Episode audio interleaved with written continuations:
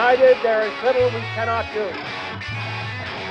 Tear down this wall.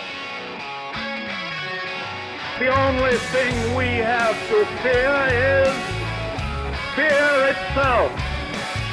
Let us heed the voice of the people and recognize their common sense.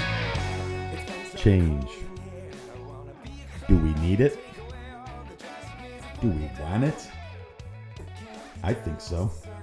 I bet you do too. And I want to hear from the voices that think so. I want to know what they believe.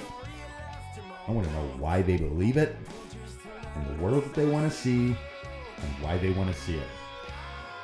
I think that's how we even begin to realize any change that any of us want to see.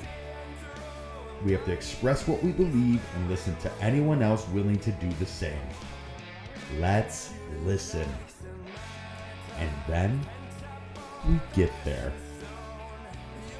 I'm Benjamin Zeiss, and this is Be Radical.